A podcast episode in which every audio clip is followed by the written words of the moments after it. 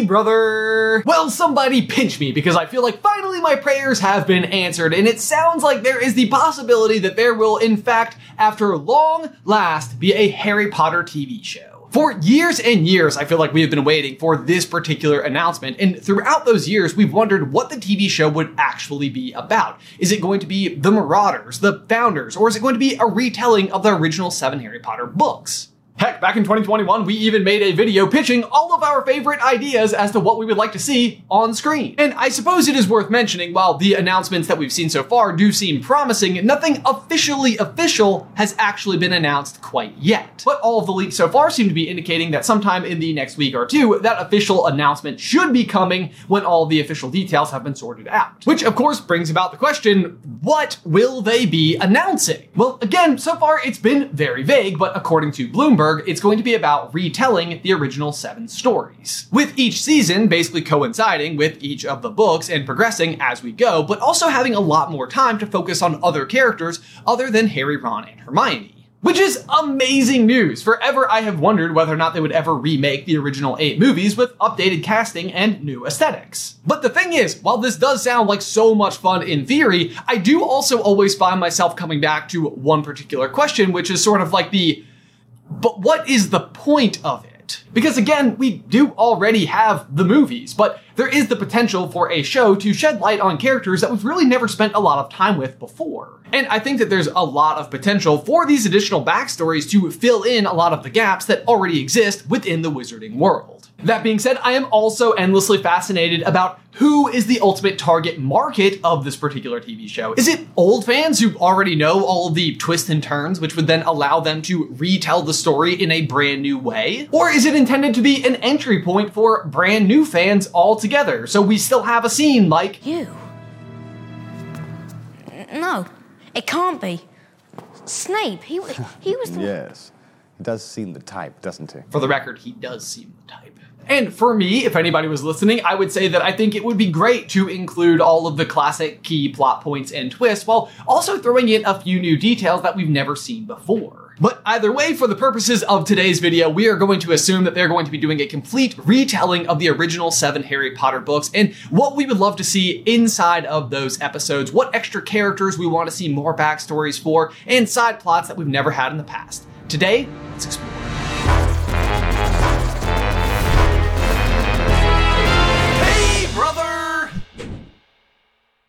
Okay, so I'm not gonna lie, it was really difficult to narrow in on what things we would like to see the most because there are just so many of them, and it's also difficult to tell, like, whether or not a retelling of the story like this would potentially count as canon or who even the intended audience is. Like, it feels like if they add new plot lines in altogether, then maybe those do count as canon, but if they switch something up where the books already had the story doing it a different way, then you would still stick to the books. Does that make sense? Also, by they, I of course do mean the writers of the story, which according to reports, they have not locked in so far, so I would just like to say, like, if anybody's asking, we are available. I don't want to say that it would be like my absolute dream to contribute to Harry Potter canon or anything, but like, I do have probably a million ideas. So HBO, Warner Brothers, whoever, give us a call.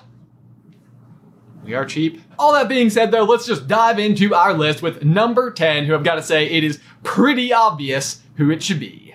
Can everybody see me? Can you all hear me?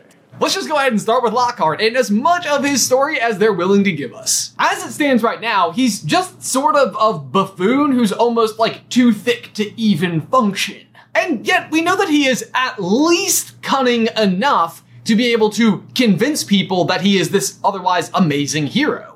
And now, it's of course important to remember that the real point of Lockhart in the first place is to show Harry what could happen if he leans in too hard to his fame. Which was kind of a huge commitment on the part of Dumbledore, who basically decided to have a completely inept teacher come in to teach your entire school for a whole year so that one pupil learns a valuable life lesson.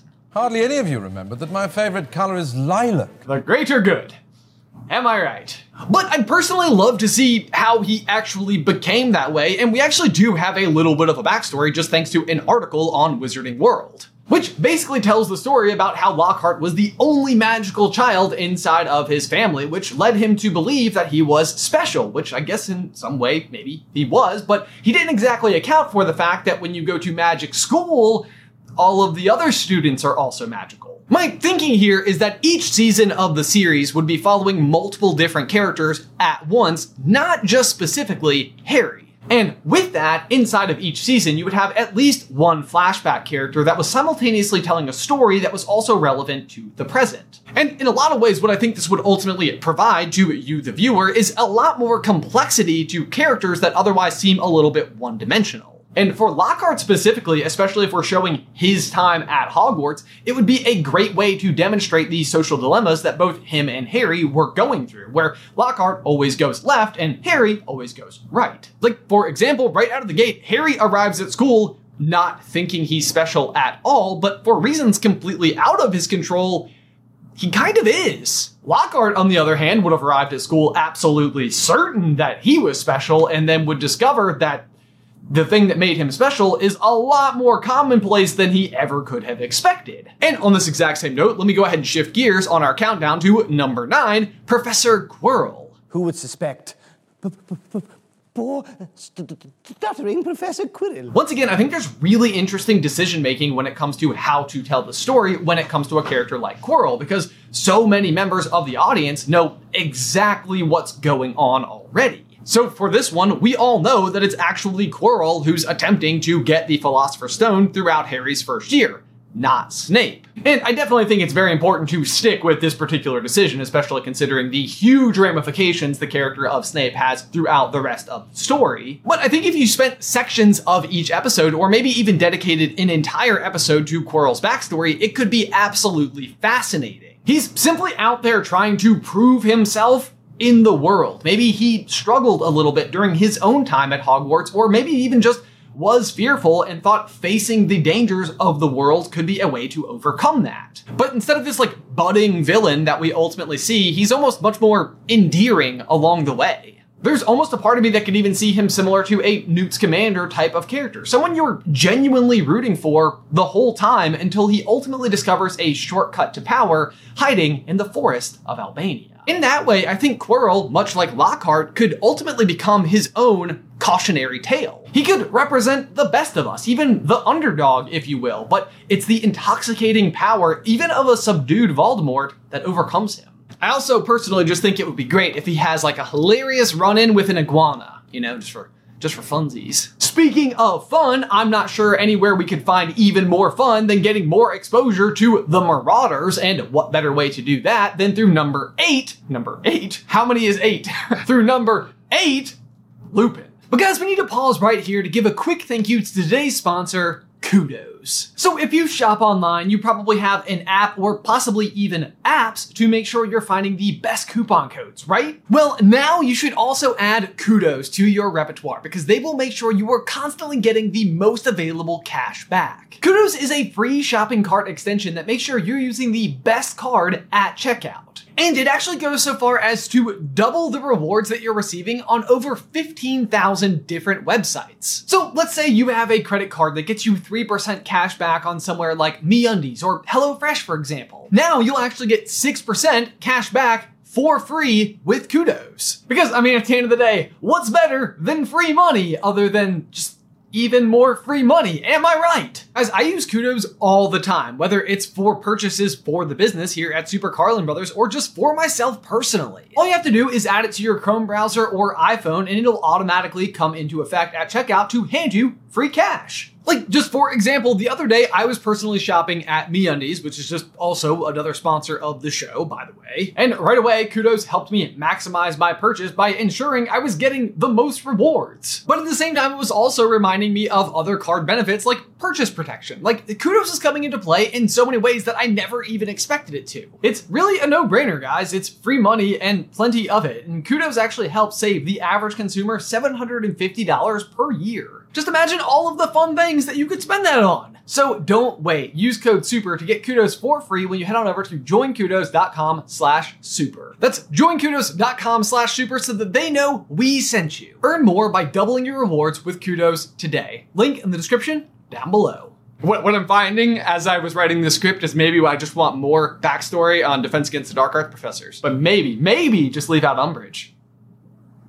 You understand why. Actually, on that exact note, I've always felt like it was a massive missed opportunity not to have Harry go on to ultimately become the Defense Against the Dark Arts professor for a very long time after successfully breaking the curse of the position. Wasn't that like the entire point of Dumbledore's army? Aren't these the professors, the ones that are having the most impact on his schooling, for better or worse? I digress though, and the point is, a Marauder series is something people have been asking for for a very long time. And I can totally see why. We've got some of our all-time favorite characters, Remus, Sirius, Peter, James. You could have their time at school, quarrels with Snape, Lily Evans. Maybe even a little glimpse into what their role was like as they entered the First Wizarding War. And Lupin's backstory being explained provides a lot of runway into what these characters were actually like, not just little one liners that are kind of popping up here and there in people's memories. Who wants to see me take off Snivelly's trousers? Within all of that, though, I think once again you get the opportunity to compare and contrast what the Marauders were like during their time at school to what Harry and Hermione and Ron are doing during theirs. Like, Harry to me never reads as like capital P popular so much as famous or potentially even infamous, depending on your perspective. Good lord. Are you really? The Marauders, on the other hand, are a little bit different. They're Fred and George, Draco, Neville, Harry, Ron, and Hermione all in one. James, in particular, obviously, I think is a character you can illustrate a lot with. His life is really the one that Harry's never had the opportunity to be, for better or for worse. He's cocky and arrogant and honestly just kind of a bully. But he is also very smart and talented, and above all else, deeply cares about other people. For example, he achieved the feat of becoming an animagus just so that Remus's time during the full moon was that much more tolerable. People aren't perfect on their best days, and I'm sure many of us wouldn't want to be held to the standards of our high school counterparts. And that's where I think seeing Lupin's backstory can offer a lot of complexity to that particular situation. Maybe even flashing forward to how Lupin is actively trying to pull the best part of James out of Harry while also maybe dampening some of the more rash behaviors. But hey, as long as we're speaking of trust and rash behaviors, let's move on to number six on our list Hagrid's Tale. Hagrid's tale is, of course, his journey into the mountains with Madame Maxime to try to negotiate with the Giants to become a part of the Order of the Phoenix prior to the Second Wizarding War. In the books, we actually get a pretty good account of what happened on that journey from Hagrid himself, but it was never something that we actually got to see in the films. This journey overall for Hagrid, I think, could offer a lot of growth for his character in particular. For example, we could see more of his relationship with Madame Maxime. I think that we could see more of the history of his own family, and also just seeing Hagrid be incredibly capable, which is something that I don't think we got to see nearly enough of on the pages or in the films. We know he's not exactly a dab hand at spell casting, but similar to how he uses the stray unicorn hairs to wrap bandages, I think there are other incredible opportunities to showcase how he interacts with creatures of the forest to get by. But more than that, I think that if we can see Hagrid in action outside of how he is around Harry, we could also get a better glimpse into just simply why Dumbledore trusts him so very much. I would trust Hagrid with my life. Heck, to that end, maybe even Hagrid himself could shed some light on that particular subject. I shouldn't have said that. I should not have said that. It does seem like, for one reason or another, Dumbledore has an affinity for people who have strong relationships with magical beasts. Do you know why I admire you, Newt? We here at SCB had long suspected that this was something that would have been addressed during the Fantastic Beasts series, but we don't exactly know if there will ever be an ending to those. but from there, let's move on to the next item on our list, which is going to be number five Draco Malfoy. If you're a fan of this channel, you may already be completely aware of this, but we are kind of obsessed with what else could have been done with Draco's character. I'll try to keep it brief because I feel like I've heard myself say these words a million times already. But Draco, for a lot of his schooling, is just very simply the product of his upbringing. He's just parroting his parents' beliefs to anyone who will listen. But when it comes time to truly put his magic where his mouth is, I genuinely feel like things could or should get interesting. And I think getting a closer look into the life of Draco Malfoy could not only be great from a narrative perspective, but also provide us a lot of context into how we deal with and where bullies come from. Don't get me wrong, Draco is not nice, but it's not like he's not battling a lot of his own demons as well. So for me, the big question that I want to know the answer to is what's happening between those pages? What does Draco's jealousy of Harry look like when he's not slinging insults? How is he handling his own insecurities, and what was his childhood like that led him to the character we meet in year one? Barring any or all of that, though, I think if nothing else, Half Blood Prince provides a massive opportunity for Draco's narrative. What is his ingenuity with solving or repairing the vanishing cabinets? Like, what type of puzzle did he have to figure out to make them work? Reparo, reparo, reparo, reparo, reparo, reparo, reparo. Reparo. Reparo, reparo, reparo. But even more importantly, I think, is the question of like, what is his inner divide now that he is this far in? Like, is there a world where his envy of Harry at this point in time has less to do with what Harry's doing on the Quidditch field and more to do with what Harry's alignment is? Like, the fact that Draco finds himself caught in Voldemort's web while Harry is being taken under Dumbledore's wing. But hey, we mentioned Quidditch, so let's talk about that more with number four, the Quidditch World Cup. Have you ever heard of a bottle episode? Maybe the one with the fly from Breaking Bad or the beard episode from Ted Lasso? An episode where the plot seemingly doesn't move forward at all. You just sort of get a glimpse into something that's happening. That's what I want. Season four, episode one, bottle episode, the Quidditch World Cup. The game.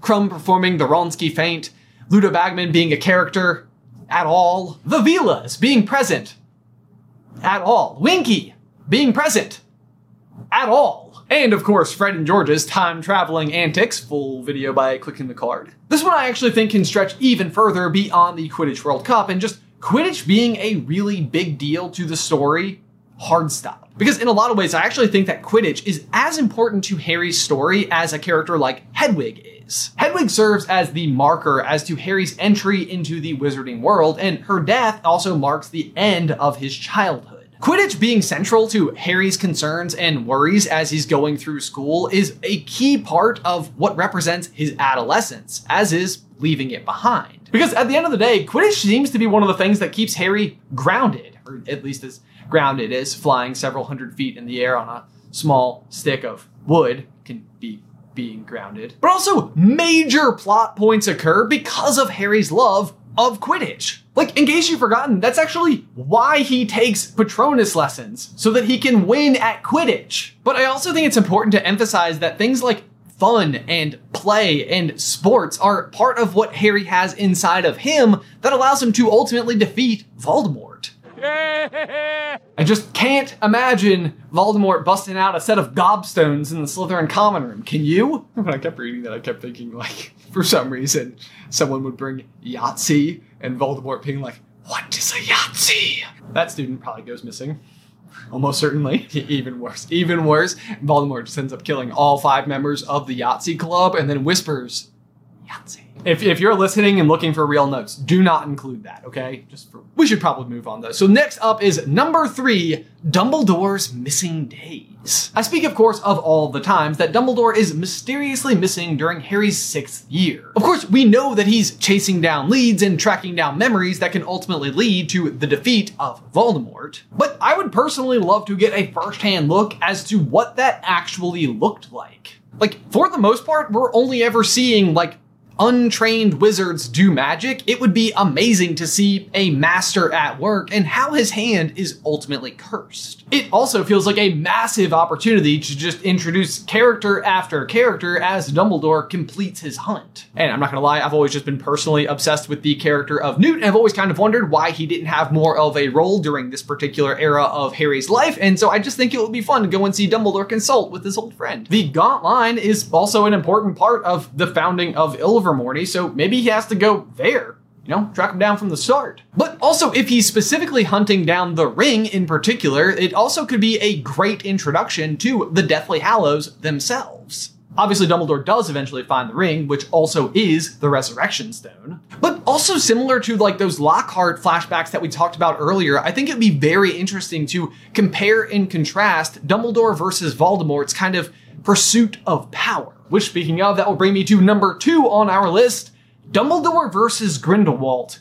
For real. I mean, to be fair, it looked like eventually we were going to get a flashback to the battle between Aberforth and Albus and Grindelwald that one day that Ariana is ultimately killed. Not that I actually think it's important at all to get a definitive answer as to who actually did kill Ariana, because I feel like that's kind of the whole point. Nobody knows, and Dumbledore blames himself no matter what. But given everything that we know about Obscuruses at this point, it would be very interesting to go back to Dumbledore and Ariana and see how he was dealing with her during those years. Especially since the ending of the Fantastic Beasts series currently seems to be dead in the water at the moment, so there's that. But that would also bring us to the ultimate subplot of them all with number one Dumbledore's big plan. If you are unfamiliar with this particular theory, it is the idea that ever since Voldemort marked Harry as his equal, Dumbledore has been pulling the strings so that eventually Harry would be able to defeat him. This would be true in ways that even we, the reader, were never fully told. And you might be like, uh, yeah, obviously, because it is often alluded to the idea that Harry is being watched a little more closely than he realizes and is always being protected. But the more you start looking, the more it seems to go a lot deeper. The more it seems like the obstacle course at the end of Harry's first year is specifically there for him to test his skills on. Otherwise, why are there obstacles at all? Is the idea like, yeah, no, we're protecting this thing unless you can beat our game. In which case, we just gotta say, like, shoot, fair play. Fair, fair is fair. Beyond that, though, the mirror is unbeatable. So, what's the point of all the rest of it? Dumbledore could have literally put it in the Great Hall in a sign overhead that said, Free Philosopher's Stone if you can get it out, and no one would have been able to. And while all of the key plot points aren't immediately obvious, Harry himself seems to have a theory that maybe Dumbledore did in fact intend this. He's a funny man, Dumbledore. I think he sort of wanted to give me a chance. I think he knows more or less everything that goes on here, you know? I reckon he had a pretty good idea we were going to try, and instead of stopping us, he just taught us enough to help. I don't think it was an accident he let me find out how the mirror worked. It's almost like he thought I had the right to face Voldemort, if I could. As Harry goes into his second year, you would see this exact same kind of decision making again, like we said earlier, with Lockhart. It's supposed to show Harry how not to deal with his fame. And it might sound outlandish at first that Dumbledore was going to such extraordinary lengths just to teach one person at his school something at the cost of maybe everyone else. But you also have to remember that he, Dumbledore alone, knows the entire contents of the prophecy. And with that information, just how important Harry specifically is in the fight against Voldemort. Which is to say, the future of the free world. So maybe you could make the argument that it's a low price to pay for one year's worth of students to be taught by Lockhart in the name of the greater good. Hey, wait a second.